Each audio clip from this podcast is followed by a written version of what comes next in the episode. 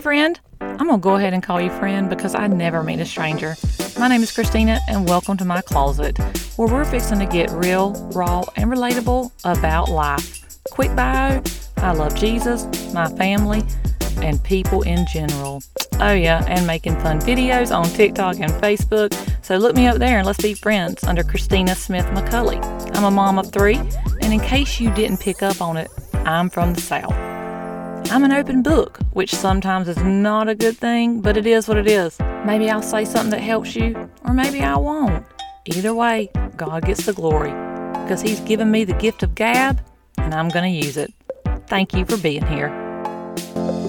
So, if this is your first time here, welcome.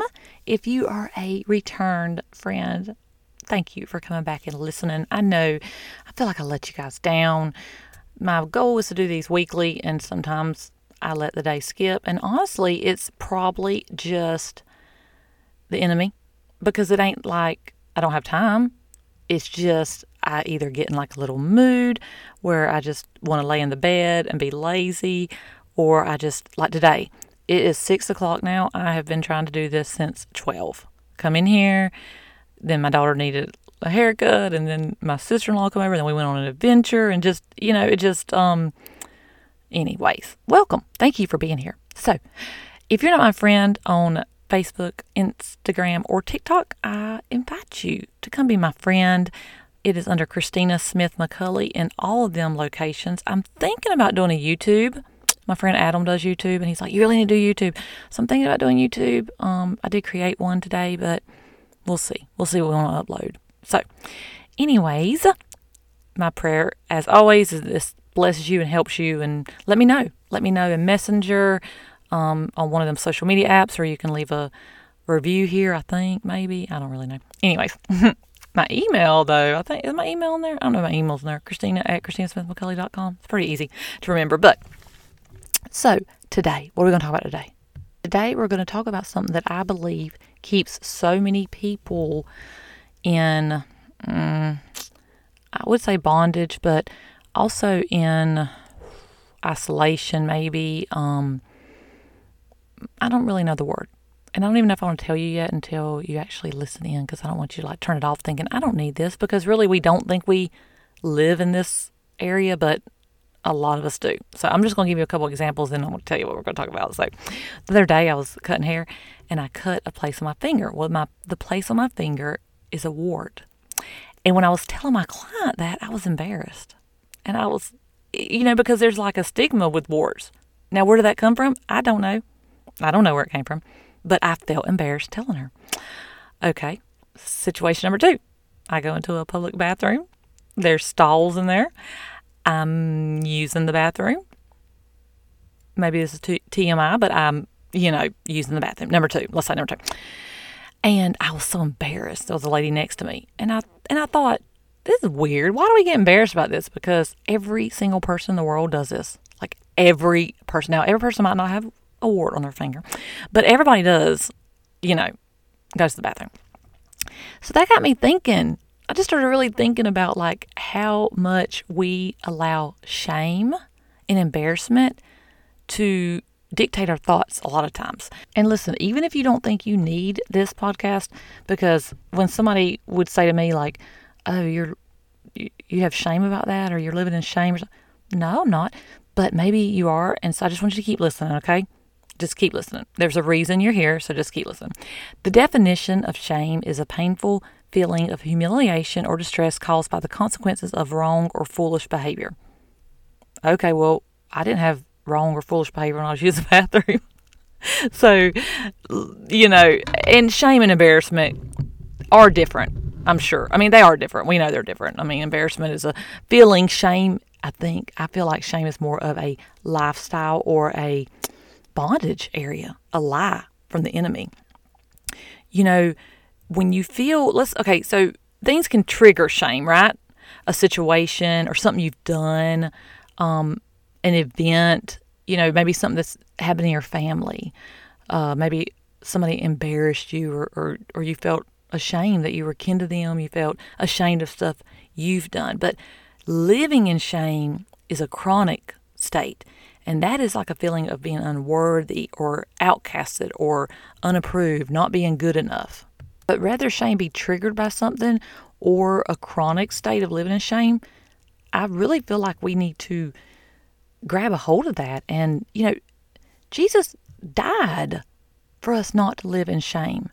In fact, like, if you think about it, one of the first acts of shame, okay, Adam and Eve, they're in the garden and they're completely complete with God, okay? They walk with Him, talk with Him, they are naked, they walk around freely. The enemy comes along and he puts the thought of distrust in Eve's mind of did God really say that? I mean, did he really say that? So then she started to doubt that did God really say that? Then he put the pride thought in her mind of that she didn't have enough. You know, they had everything, but they didn't have that tree, and so it wasn't enough. So there comes pride. Immediately, here comes shame. They went and they um, got the fig trees, right? But it was very interesting that, uh, you know, I don't know, uh, did I talk about this? I don't know if I talked about this last time a little bit, but I've been trying to read through the Bible and, and just pick up on little things that, that God really points out. And one of them, the very first thing was that fig leaf, okay? Because it says that God found them and said, Why are you hiding? Who told you you're naked? Da-da. And they were covered up, and God clothed them. So even though they were disobedient and messed up, He still took care of them. Now, there you go, right there. Okay? You've done something, you've messed up in your life, and you're ashamed of it. God still wants to clothe you.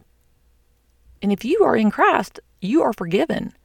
Living in that shame is a bondage, and it's not from Him. It is straight from the enemy. So where, where, yeah, where does shame come from? The enemy, the world, the other people. You know, I mean, don't get me wrong. And there's a difference between guilt and shame because we can mourn over our sins we can feel guilty, which guilt, you know, the, the Bible says there's no condemnation now that you're in Christ. But, you know, I mean, we do. We, you know, if you are in Christ, you're going to feel guilty whenever you mess up, especially, I mean, like, hello, I, I, I've messed up as a Christian knowing I'm messing up. You know what I mean? Like, I've, like, knowing, like, it's not like it was like, oh, I didn't know. Yes, I did know. And I had tremendous amount of guilt and shame. And shame is a killer. Can I say that on here? Am I going to get banned? It is a killer. It is a killer. Do you know? I love this song. Hold on. Let me let me look up the lyrics. You listen to these lyrics because they. I love this song. I listen to it all the time because it's it's so true and I just love it. It says, "Shame is a prison as cruel as a grave. Shame is a robber, and he's come to take my name." Isn't that what shame does? Takes our identity from us. It like tells us that we're not good enough for Jesus, that we're not good enough for this spouse or friendship or, or whatever it may be that we're you know we should be ashamed of using the bathroom in public. Like it comes to take your identity. But love is my redeemer and lifting me up from the ground and love is the power when my freedom song is found. It says then fear is a liar with a smooth and velvet tongue fear is a tyrant he's always telling me to run i mean isn't that what shame really is is puts fear in us that we're not good enough, that we're a embarrassment to ourselves or, or, or even to God. I have I have felt that. I have felt like I'm a letdown. I'm an embarrassment to you. Like that sh- that shame. I really don't even know if I'm making sense. Maybe if you've experienced this, you understand, and I have experienced it. But maybe if you haven't, you're like, "Well, I've never experienced that." Well, praise God, praise God, you've never experienced it. But if there's a time in your life that it comes up that you do, I, w- I want you to remember this. Shame is not your name tag. Shame is not your identity. Your mistakes are not your identity. Your identity is in Christ. He died to take that name tag from you. I want you to imagine you have a name tag on you that says shame. When Jesus died on the cross, he ripped that name tag off and put a name tag on you that says his, redeemed, chosen, beloved. Shame is not your identity. Why is it important that we don't allow shame to become our identity, that we don't allow we don't allow ourselves to live there because it leads to so much self-destruction. It leads to us trying to numb it out. with maybe alcohol, maybe drugs, maybe scrolling your phone, maybe just isolating yourself and putting yourself, well, I deserve this. I deserve this kind of treatment. Listen, friend, we deserve hell, but grace and mercy came. I deserve hell. You deserve hell. There's nothing holy about me apart from Christ. I was born deserving hell. That's just, I mean, it, it might not seem fair, but that's just, you know, when you get your own universe, you can create your own rules.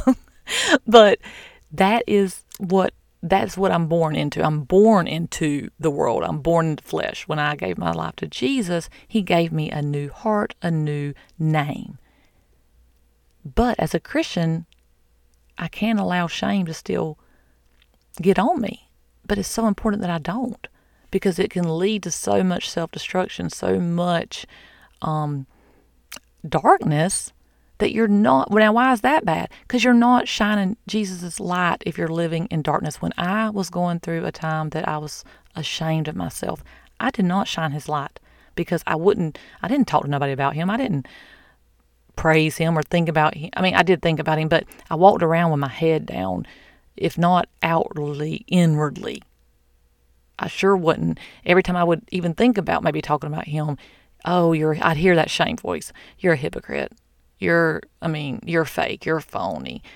That's what shame does. It, it tells you you need to be ashamed of who you are. You need to be embarrassed about what you're doing at the time or what you've done. And don't get me wrong, like I said, there's a healthy form of guilt. Then you you confess it, you repent, which means you change your mind about it.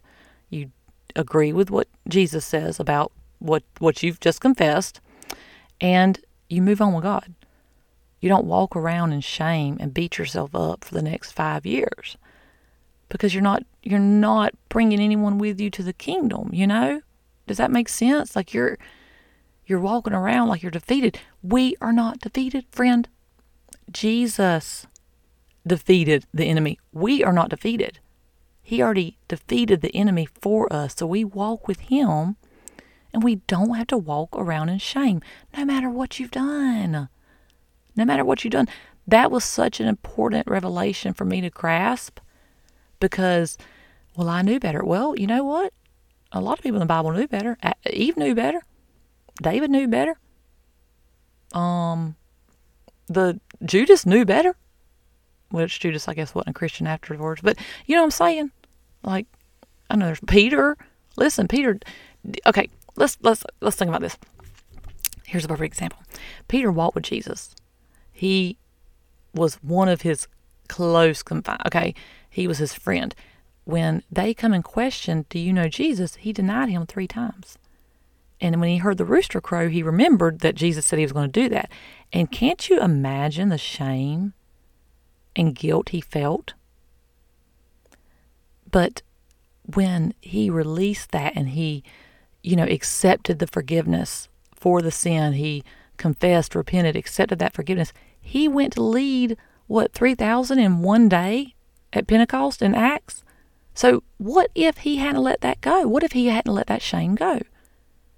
You know, it is a trickle effect when we walk around in shame. And I'm, I'm mainly talking about the shame that you feel inwardly, not like a one situation like the wart or maybe in the bathroom. But that was a really good example to me of like, huh, that's weird. Like, why do I feel embarrassed about that? And then it got me to thinking of all the stuff that we really do feel ashamed about.